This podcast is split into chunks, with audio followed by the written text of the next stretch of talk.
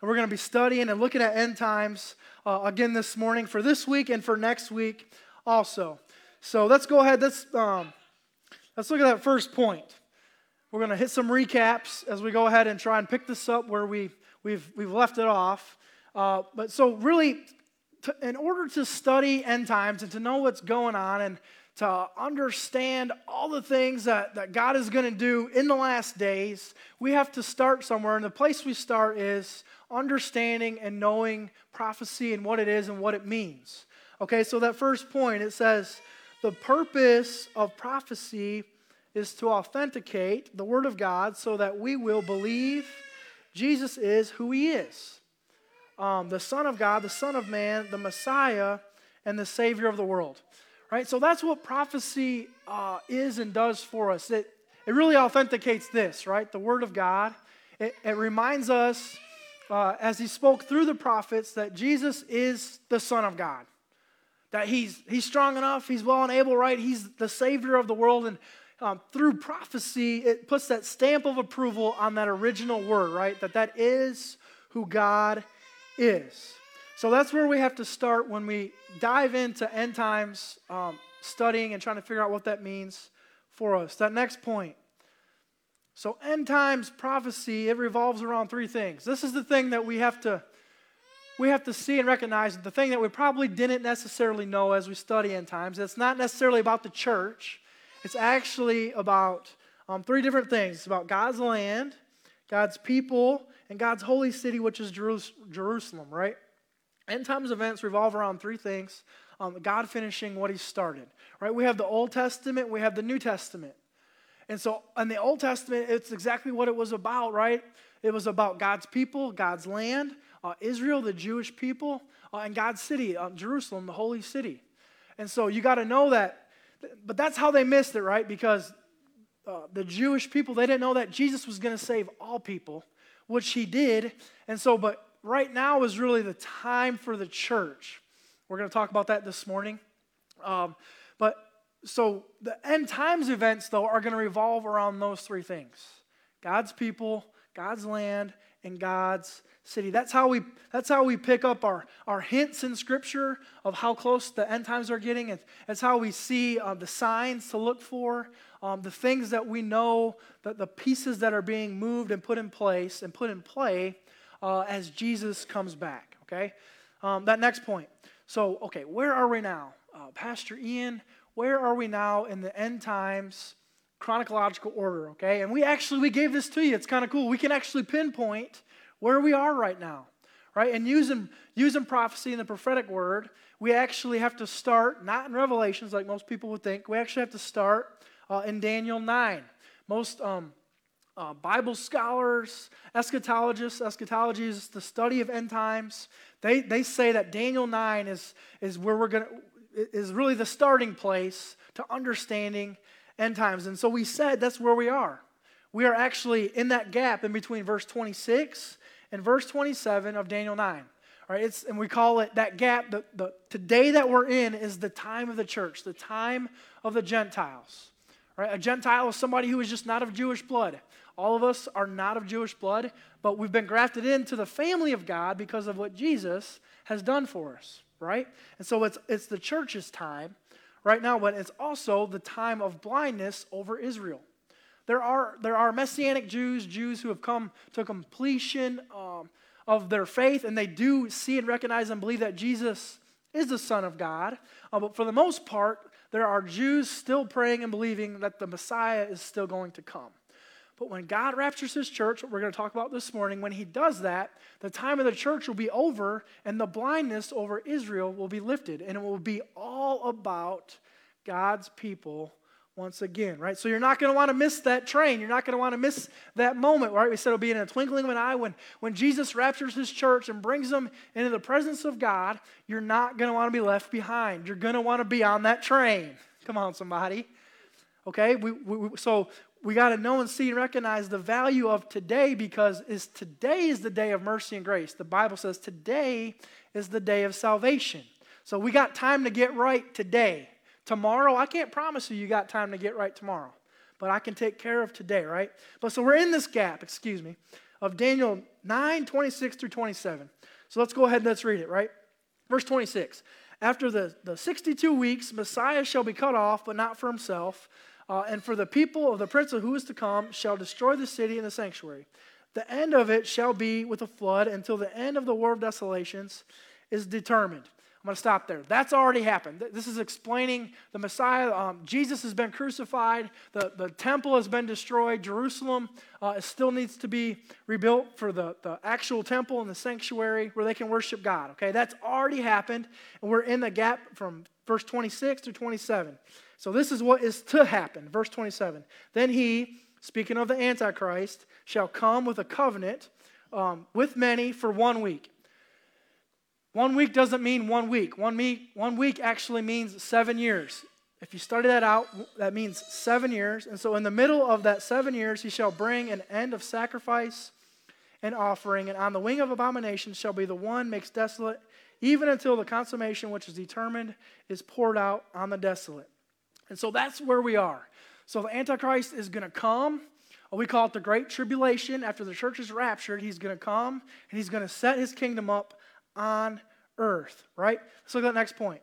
And so the rapture is one of the most significant events because it is the trigger, somebody say trigger, trigger that will set into motion the 70th week of Daniel or the Great Tribulation. And so I believe we're in the gap of verse 26 and 27.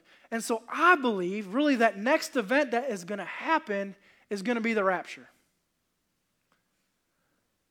The next event that is going to happen before the 70th week of Daniel takes place, where the Antichrist begins to take place and become a political figure, a political leader in, in the earth, I believe the rapture is going to happen first.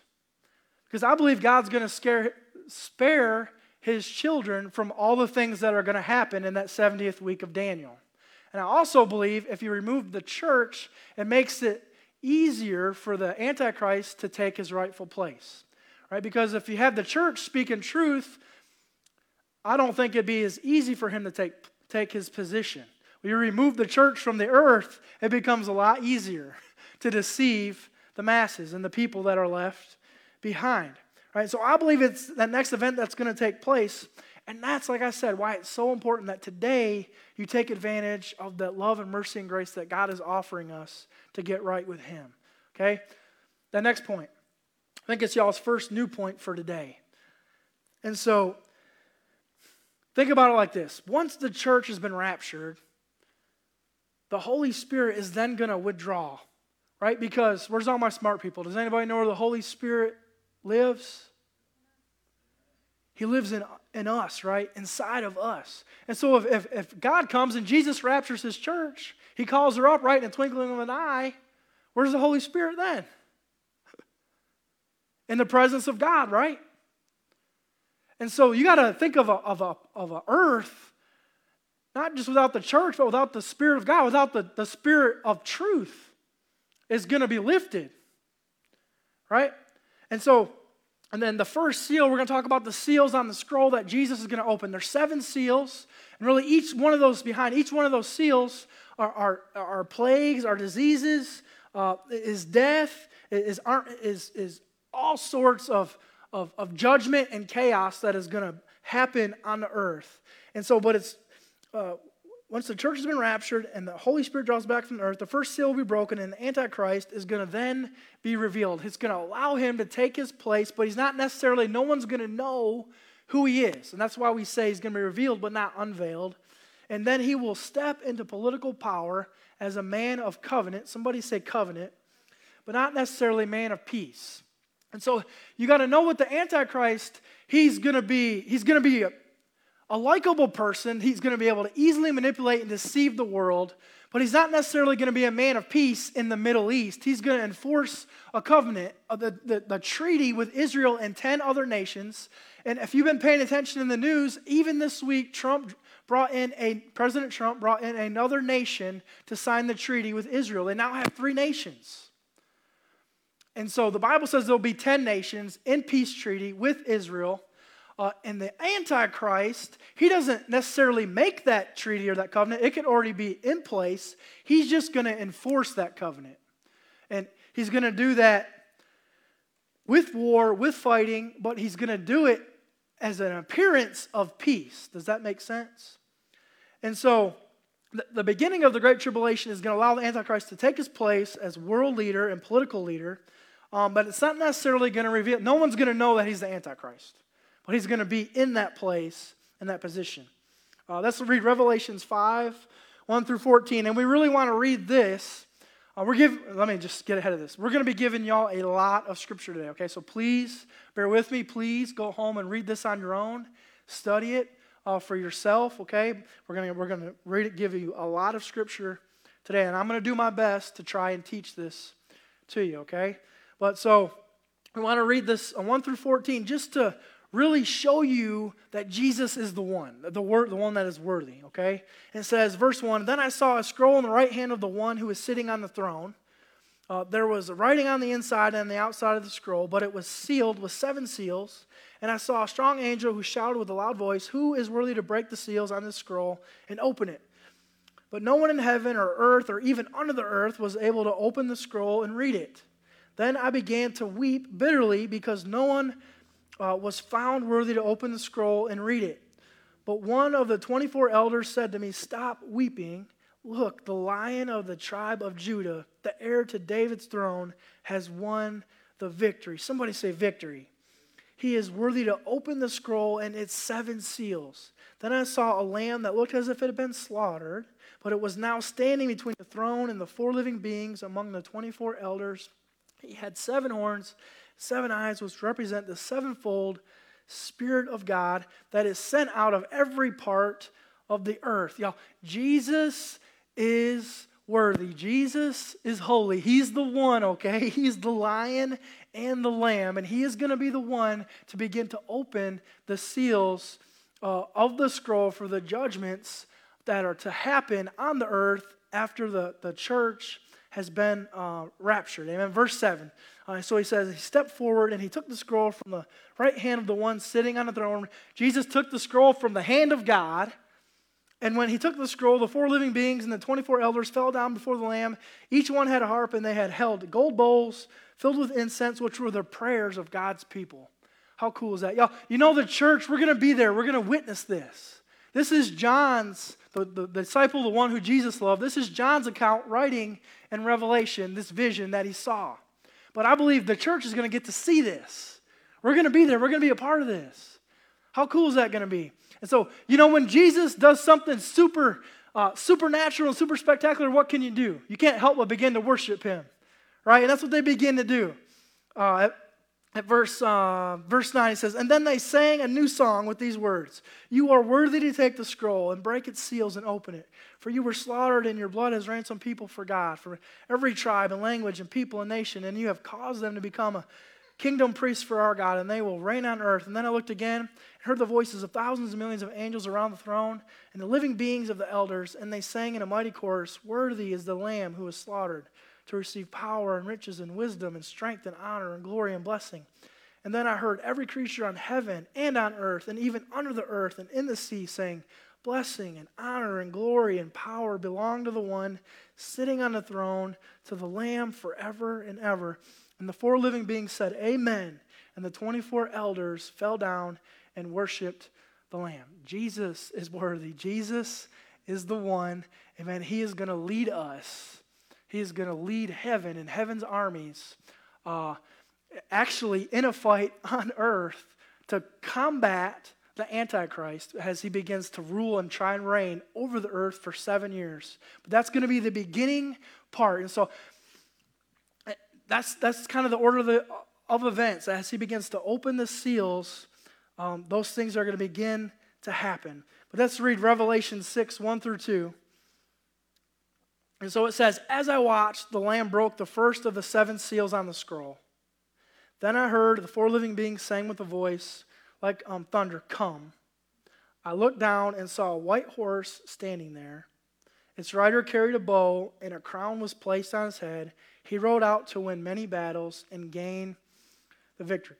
And so this is kind of the order of, of events. Okay? God's going to rapture his church, and then after that, Jesus can begin to open the seals on the scroll. and then that allows the Antichrist to come into the scene.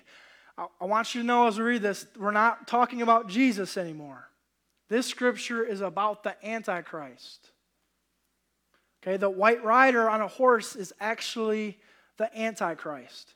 As soon as Jesus opens that first seal, that, as we just read, he opens the first seal, and that allows then the permission for the Antichrist to be able to begin to take his place, to begin to start moving pieces and things in the earth. Okay, does that make sense?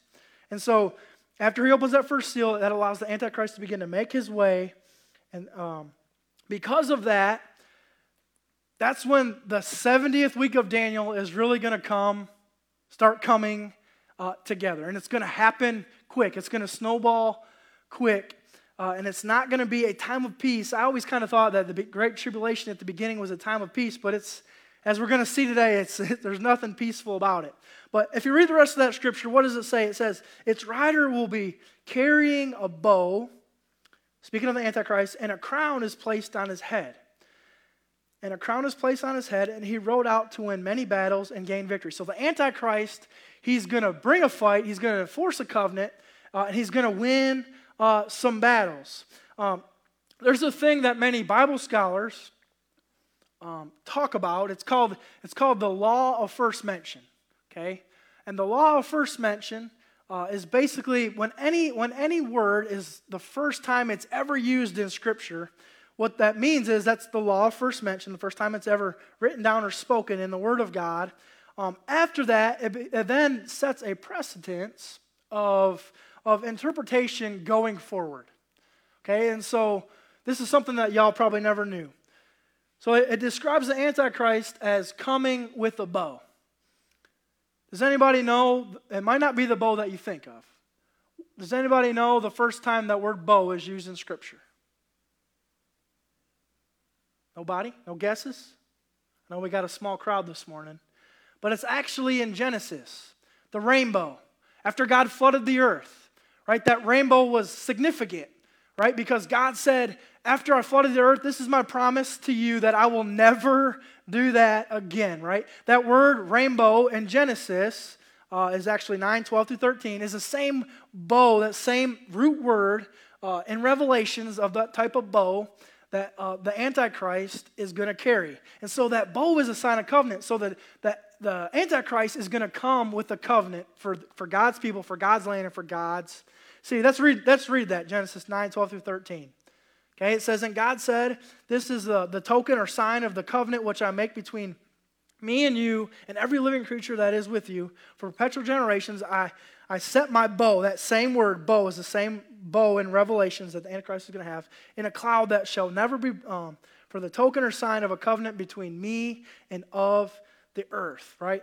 And so one thing that the devil always tries to do is he tries to pervert the goodness and the righteousness of God. And this is just another way that the enemy is going to pervert that original covenant, that promise of God, as he makes his way. The first thing that he's going to do is he's going to pervert one of God's promises, one of God's covenants. Okay, let's read Daniel 9 27. We've already read it, but let's read it again. It says, Then he shall confirm a what? Covenant. Right? That word covenant is the same word covenant in Genesis 9, 12, 13. Where it says, of a covenant between me and earth, that same covenant, okay? With many for one week, and this is prophecy in Daniel 9 of the Antichrist. He shall confirm a covenant with many for one week. But in the middle of the week he shall bring an end to sacrifice and offering, and on the wing of abomination shall be the one who makes desolate, even until the consummation which is determined is poured out on the desolate. I know it's a lot of big words. Mainly that's going to be hell on earth. The devil is going to reign and, and terror and, and, and rule the earth, okay? So let's, let's kind of read the second half of that scripture too. Uh, from from um, Revelation 6 1 through 2. It says that he's also going to have a crown, right? That crown is not necessarily a, a, it's not a king's crown. It's a victor's crown. There's, do y'all know there's a difference between a king's crown and a victor's crown? Like when you win something, you get a, a victory crown. And so he's going to come, he's going to be disguised as the savior of the world. He's going to come, he's going to save the day. So that's through the prophetic word of Revelations, the description uh, of the Antichrist, right? He's, the world is going to think and be deceived that he has all the answers, that he's actually the Messiah, he's actually the devil. he's the Antichrist, right? It's going to be flipped. It's the way the enemy is going to pervert God's original plan. But let's look at that next point. So today, y'all be praying for your pastor. We got a long way to go. I'm running along already. We're going to be hanging out on the first three and a half years of the tribulation. The things that are going to happen in the first three and a half years. After Jesus opens that first seal and the Antichrist makes his way, a lot of things are going to begin to happen. Okay? So that's what we're going to talk about uh, today. And then next week, as far as I know, we're going to wrap this series up and talk about the last remaining three and a half years uh, of the 70th week of Daniel. Okay, but so there it is. The first three and a half years of the Great Tribulation, or Daniel's 70th week, unpacks a lot of horrifying things. Okay, so that's what we're going to talk about. The first one the Antichrist is revealed as a political world leader. Kind of already talked about that. He's going to make his way, he's going to establish himself as world leader. Next, the, there's a, a 144,000 Jews are going to be sealed. Somebody say sealed. Sealed with the Holy Spirit and begin to testify that Jesus is Messiah and the blindness of Israel is going to be removed. So when, G, when, when Jesus raptures his church into heaven in the heavenly places with God and the Father before he opens the first seal, the Holy Spirit will be lifted from the earth, but God at the same time is also going to seal 144,000 Jews with his spirit. And so, if you're left behind, the only way you're going to hear about the gospel of Jesus Christ is through one of those 144,000 Jews left on the earth, sealed with the Holy Spirit, declaring truth and righteousness. Okay? So uh, that, that's going to happen in the first three and a half five or three and, three and a half years of the 70th week of Daniel. And that blindness is then going to be removed from Israel. Okay? On that next point, uh, the Jews will begin to rebuild the temple and begin offering daily sacrifices in Jerusalem. Right? And we know that they have to begin to start making offerings and sacrifices again because they actually haven't, for the last 2,000 years, made any offerings or any sacrifices in the temple. Why? Because they don't have a temple that is there. They don't have a place to do that. But we know, according to Daniel 9:27, right? What did it say? It said that he's going, the Antichrist is going to stop at three and a half years. He's going to stop burnt offerings and sacrifices. So we know that there's, they're going to have to rebuild the temple based on Daniel 9:27 and they will begin to make offerings and sacrifices once again. Okay? That next point. Y'all still with me? Am I losing anybody? Amen. Uh, I know we're giving you a lot of information today. Um, so, that next point, this is really what we haven't talked about yet, and this is really kind of kind of cool. Uh, has a whole different dynamic. Really adds a whole nother dynamic to the what's going to happen in the events. But so, two witnesses, okay, are going to step on the scene coming against the Antichrist as he makes his, takes his place and position as a political leader. And they're going to begin to prophesy judgment against the Antichrist and the New World system that is being established on the earth. So these two witnesses are going to stand for truth and righteousness. They're going to be sealed with the Holy Spirit. Actually, a lot of Bible scholars Eschatologists, um, that eschatology study of end times, that's what that means. They believe that the two witnesses are actually going to be Elijah and Moses. That's what they believe. They believe that the two witnesses that are going to stand and fight against the Antichrist, Antichrist is actually going to kill them in a public way uh, and defeat them, but they're going to stand, uh, stand for righteousness. Um, they believe that's actually going to be Mo- Moses and Elijah. If you, if you read scripture, you remember when Jesus was transfigured, transfigured, the transfiguration of Jesus. When he took Jesus up to the mountain, the, uh, took, Jesus took the disciples up to the mountain with him, right? And he was transfigured, and he was uh, in the clouds, and he was in the clouds with Moses and Elijah. And so that's one of the main reasons they believe that that's who the two, um, the two witnesses will be. But that's what they're going to do. They're, they're going to stand, and the world is actually going to blame the witnesses for all the bad things that are going on. We're going to go ahead and read what they, the power that God's going to give them. Okay, let's read Revelations 11, uh, 3 through 6. And it says, uh, He says, And I will give power to my two witnesses, and they will be clothed in burlap and will pro- prophesy during those um, 1,260 days. So for 1,260 days, they're going to they're going to prophesy. Sorry, my thing's crackling. uh, these two prophets are the olive, the olive trees and the two lampstands that stand before the Lord of the earth. If anyone tries to harm them, fire flashes from their mouths and consumes their enemies. This is how anyone who tries to harm them must die. They have the power to shut the sky so that no rain will fall for as long. That's bad. Sorry. Is that my pack or is that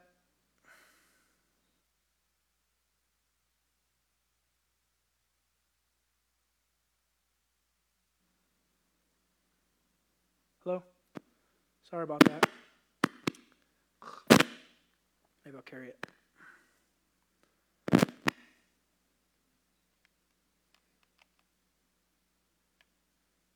Let's try this.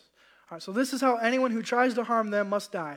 They have power to shut the sky so that no rain will fall as long as they prophesy. They have the power to turn the rivers and oceans into blood and to strike the earth with every kind of plague as often as they wish. Should I just turn it off? We got enough people here.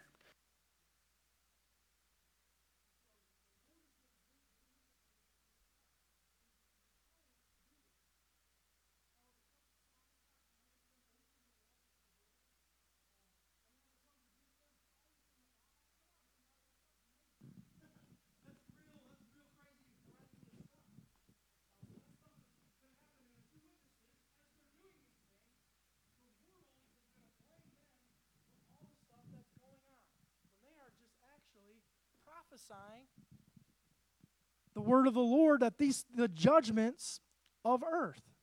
For and you got to know that these these bad things that are going to happen are going to be because of the judgment of earth and creation for what? Rejecting Jesus as savior and Messiah.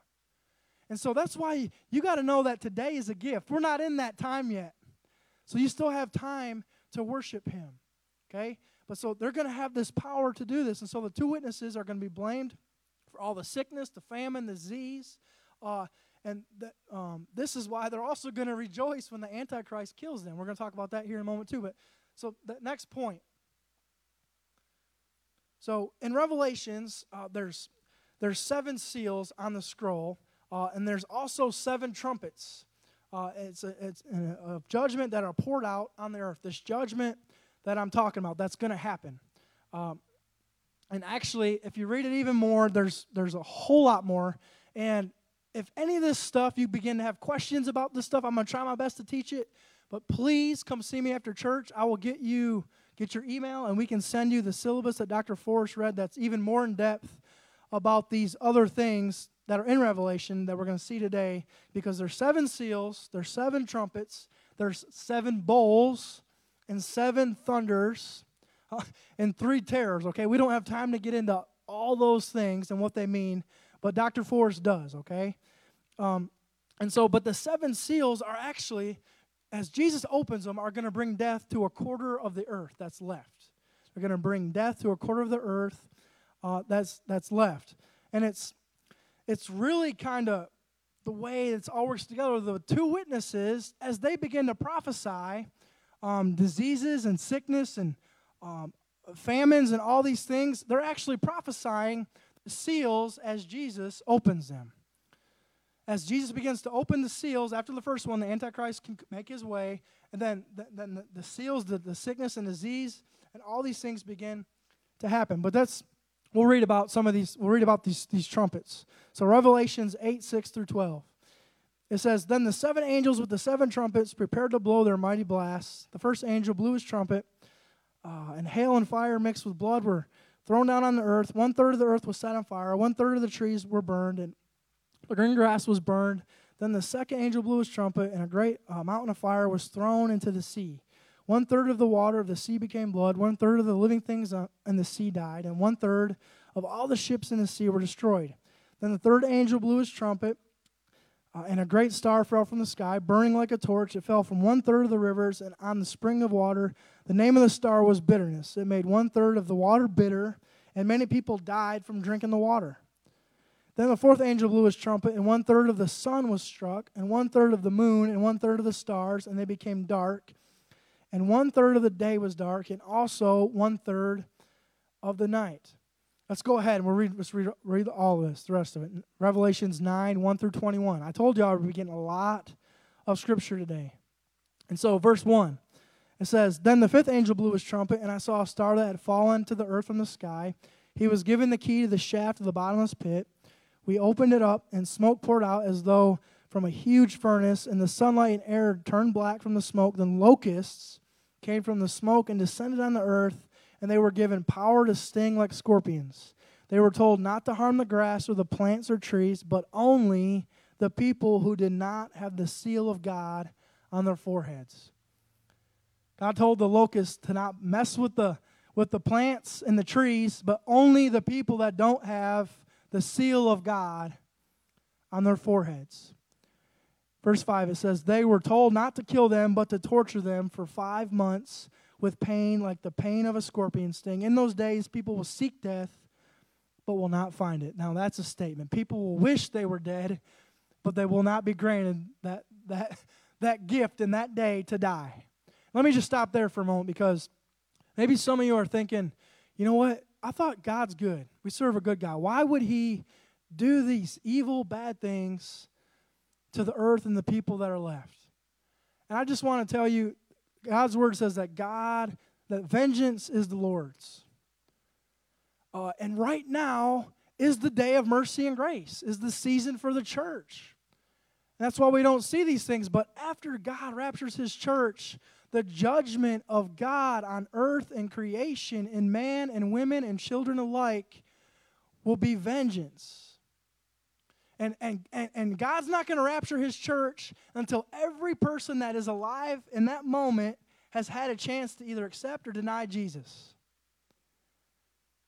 And then that happens. And so we got to know and remember that this, these things that are happening are happening because of the vengeance of God. Anybody like watching action movies? You, um, I like watching Batman. Batman's like my favorite uh, character. Uh, movies to watch. Uh, maybe y'all can think of. Y'all remember that movie Taken? Uh, when that, that guy loses his daughter and those people are uh, abducting his daughter. Uh, and, and we watch these things and, and we're waiting for that revenge to take place, right? Batman's going to get his for the good of the people or, or, or vengeance is going to happen. And so, but that vengeance is nothing compared to the righteous vengeance that's going to happen in the, in the Great Tribulation, in the 70th week of Daniel. Okay, so I want you to hear me. This isn't God's fault. God's not a mean, a mean old grumpy man in heaven Everyone will have a chance to accept or deny Jesus before these things happen. Okay? They will. Um, let's skip down to, to um, verse 7. So the locusts looked like horses prepared for battle. They had what looked like gold uh, crowns on their heads, and faces looked like human faces. They had hair like women's hair and teeth like the teeth of a lion. They wore armor made of iron, and their wings roared like an army uh, of chariots rushing into battle. They had tails that stung like scorpions, and for five months they had the power to torment people. Their king is the angel from the bottomless pit. His name is, in Hebrew, is Abaddon, and in Greek, Apollyon, the destroyer. The first terror, now with these the, the, the three terrors we were talking about, is past. That's the first one. But look, two more are coming.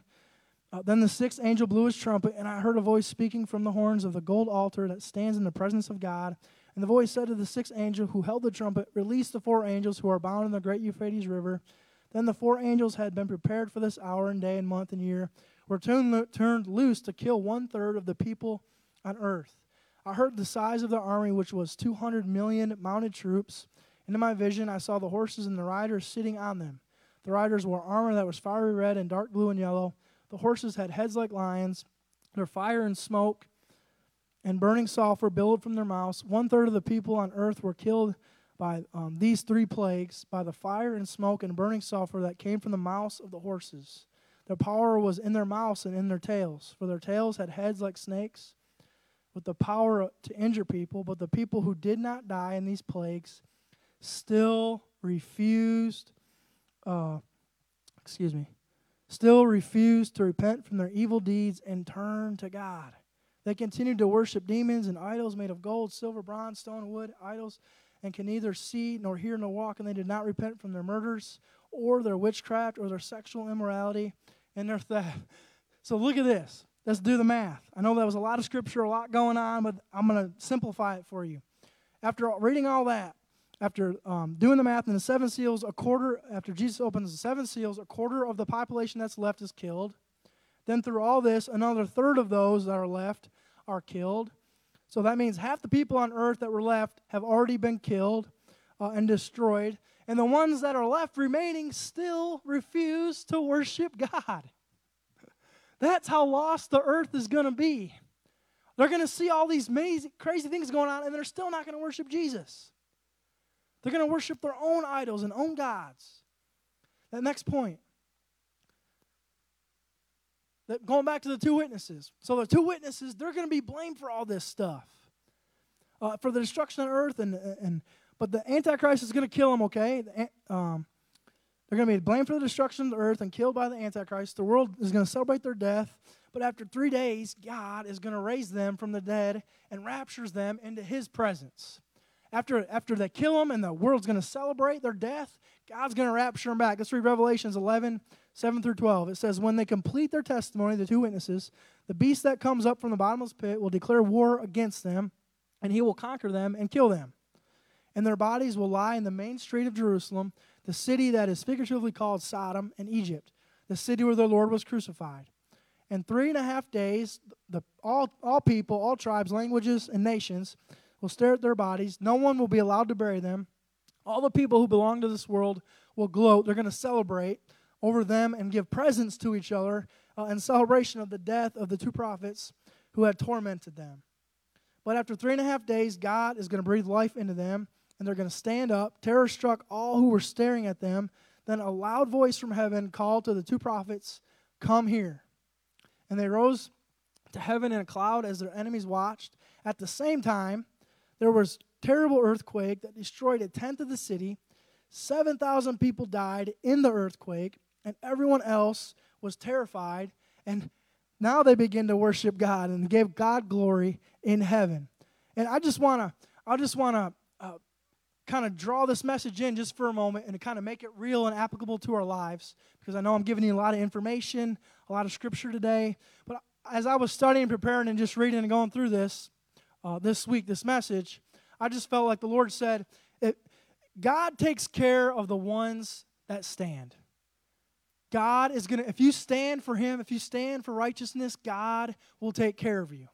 These two witnesses are going to do just that. They're going to stand and prophesy and declare truth, right? And they're going to be persecuted.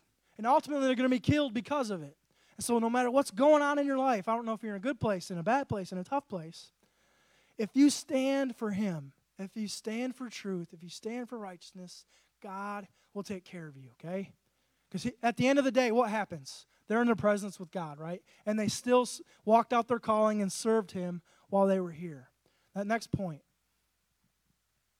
And so I don't know how the Antichrist actually gets injured. I think it's I think it's when they're battling, he's battling the two witnesses, he's going to get injured. Okay, this, the Antichrist is going to supernaturally recover from a deadly wound that he gets in this battle. Uh, and then he is then going to be unveiled and given the authority over earth for 42, 42 months or three and a half years.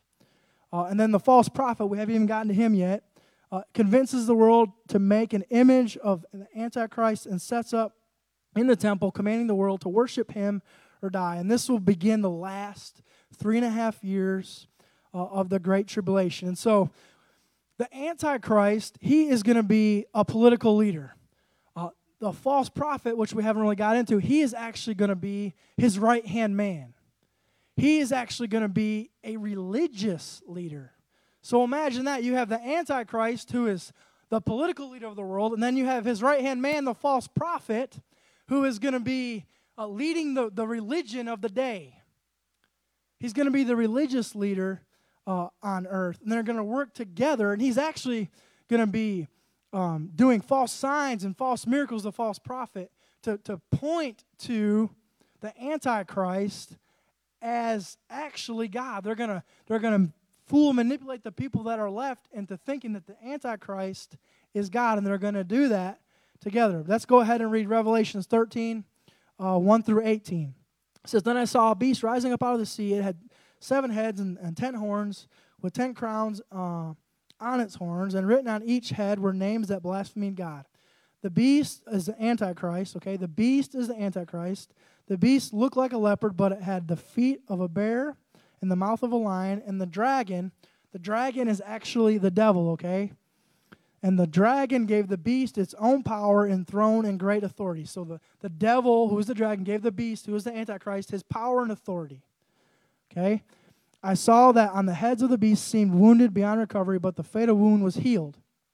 The whole world marveled at this miracle and gave allegiance to the beast. So John is writing Revelations. Okay? John, the disciple, the one that Jesus loved, is writing this, this, this vision down in Revelations and writing it down prophesying about what the Antichrist is going to do as he heals from this miraculous injury, okay? So after he heals, says, then the world is going to begin to worship the beast. They're going to say, Who is this great beast? They exclaimed, Who is able to fight against them? Then the beast was allowed to speak great blasphemies against God and was given authority to do whatever he wanted for 42 months. And he spoke terrible words of blasphemy against God, slandering his name and his dwelling, that is, those who dwell in heaven and the beast was allowed to wage war against God's holy people and conquer them. And he was given authority to rule over every tribe and people and language and nation, and all people who belong to this world worshiped the beast, the Antichrist. They are the ones whose names were not written in the book of life before the world was made, the book that belongs to the Lamb, right? Who Jesus, the, lion, the Lamb's book of life. Verse 9 Anyone who hears with ears to hear should listen and understand. Anyone who is destined for prison will be taken to prison. Anyone destined to die by the sword will die by the sword. This means that God's holy people must endure persecution patiently and remain faithful. Then I saw another beast come up out of the earth who had ten horns like those of a lamb, but he spoke with the voice of a dragon. The second beast is the false prophet that I'm talking about. Okay, we're about to read about him. And it's really kind of crazy and strange, but it's how the enemy works the, the, the devil, how he perverts the goodness of God. We have a holy trinity, right? We have God the Father, we have God the Son, who is Jesus, and the Holy Spirit, right? And they all work together. The Holy Spirit always points you to Jesus, and Jesus always points you to God the Father, right? They're complete agreement, they're all equal uh, in their Godhead, right? And the, the devil is going to do the exact same thing to deceive the people that are on earth. You're going to have you're going to have the, the devil who is going to relinquish his power and authority onto the Antichrist. And then the, the, the, the second beast, who is um, the false prophet, is almost going to be like the Holy Spirit to the Antichrist. Everything that the false prophet is going to do is going to point to the Antichrist as God, and, and the Antichrist is going to point everything that he does to the devil. Does that make sense? And it's really kind of crazy how the enemy is going to do that to pervert the goodness of God. But at verse 12, let's read about the, the false prophet. It says, He exercised all authority in his first beast, exercised all the authority of the first beast, and he required all the earth and its people to worship the first beast, whose fatal wound had been healed. He did astounding miracles, even making fire flash down from the earth and the sky while everyone was watching. With all the miracles he was allowed to perform on behalf of the first beast, he deceived all the people who belonged to the world he ordered the people to make a great statue of the first beast who was fatally wounded and then came back to life. And he was permitted to give his life to the statue so that it could speak. Then the statue of the beast commanded that everyone refusing to worship it must die. He required everyone, small great, rich or poor, free or slave, to be given a mark on the right hand or on the forehead. And no one could buy or sell anything without that mark, which was either the name of the beast or the number representing his name. Wisdom is needed here. Let the one with understanding solve the meaning of the number of the beast. For the number is of a man, his number is 666. And so the false prophet is going to actually, as the Antichrist recovers from his injury, the, the false prophet is then going to do false signs and miracles. They're going to think they're miracles to point to the Antichrist as like a Jesus Look at he's rose from the dead. We need to worship him. He is God. And they're going to rally the people that are left, false prophet, to worship the Antichrist who is not God. And they're going to they are going to worship him and take the mark. You'll have to take the mark as worship uh, or you'll be killed. Okay? That last point, somebody say amen. We're about to wrap up. Thank you for bearing with me. Saying all this stuff, I hope I've hit somewhat of the mark trying to explain all this to you we need to just get this last point. Okay, all these things are going to happen. We can't change any of the things that are going to happen. I don't, we can dispute when and how they're going to happen, all the details of how, the, how and when they're going to happen. The only thing we can take care of is ourselves. The only thing you can take care of is your life, uh, the life God has given you, and the part that you play in the kingdom of God. Today is the day of salvation, the Bible says. Today is mercy and grace available to you and to me, right? And so we can get involved in that. We can live for Him. We can stand for truth if we choose to. Uh, and we need to, right? Because you are not going to want to be left behind. Let's read John 7 6, right? Jesus says, He says, My time has not yet come, but your time is always ready. He says, Be ready because you don't know when your time is. Always be ready. Always be on guard. And that last scripture, 1 John 5 12, right? It all boils down to this He who has the Son has life. Somebody say life. And he who does not have the Son of God does not have life. Right? I, I know we've been all over the place talking about all sorts of stuff this morning. It's that simple. He who has the Son has life, and he who doesn't have the Son does not have life. It's that simple. So I want to go ahead and I just that's all I want to close this morning. I want to give an altar call. Um, y'all join me and just um, bowing your heads and closing your eyes and praying with me. So if you're here today, uh, and you and your spirit and your heart, you you know that you don't have the Son. The Son, Jesus is not your Lord. He's not your Savior. He's not the God that you worship on a daily basis. If you're here this morning and maybe you feel like God is mad at you, I'm going to tell you He's not mad at you. He loves you. But if you feel that way, it may be a representation that you feel that way because you and God are not right. And so if you feel that way, why wait any longer? Today is your day. You don't know when God is going to rapture His church. Today is your moment. You can leave here with the peace that you haven't experienced in a long time, a love in your life, in your heart that you haven't experienced in a long time.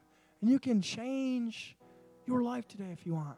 And so right now, everyone's praying. If that's you and you want to make you want to make that decision, that commitment today, you want to say, you know what? I want Jesus to be my Lord and Savior. Right now, I want you just to stand up. To stand up in this place. No one's looking at you, no one's watching.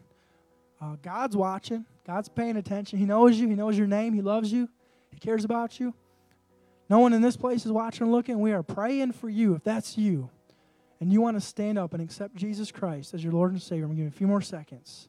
All you have to do is stand up today to receive Him. Amen. Amen. Amen. Father God, Lord, we, we thank you. Father God, I thank you that everyone in this place is eternity. Uh, their eternity is, is sealed. Father God, I pray and declare that everyone in this place, their name is in the Lamb's book of life by faith in Jesus. Lord, we, uh, we worship him. God, we thank you for him. God, he is our king. He's the king of kings.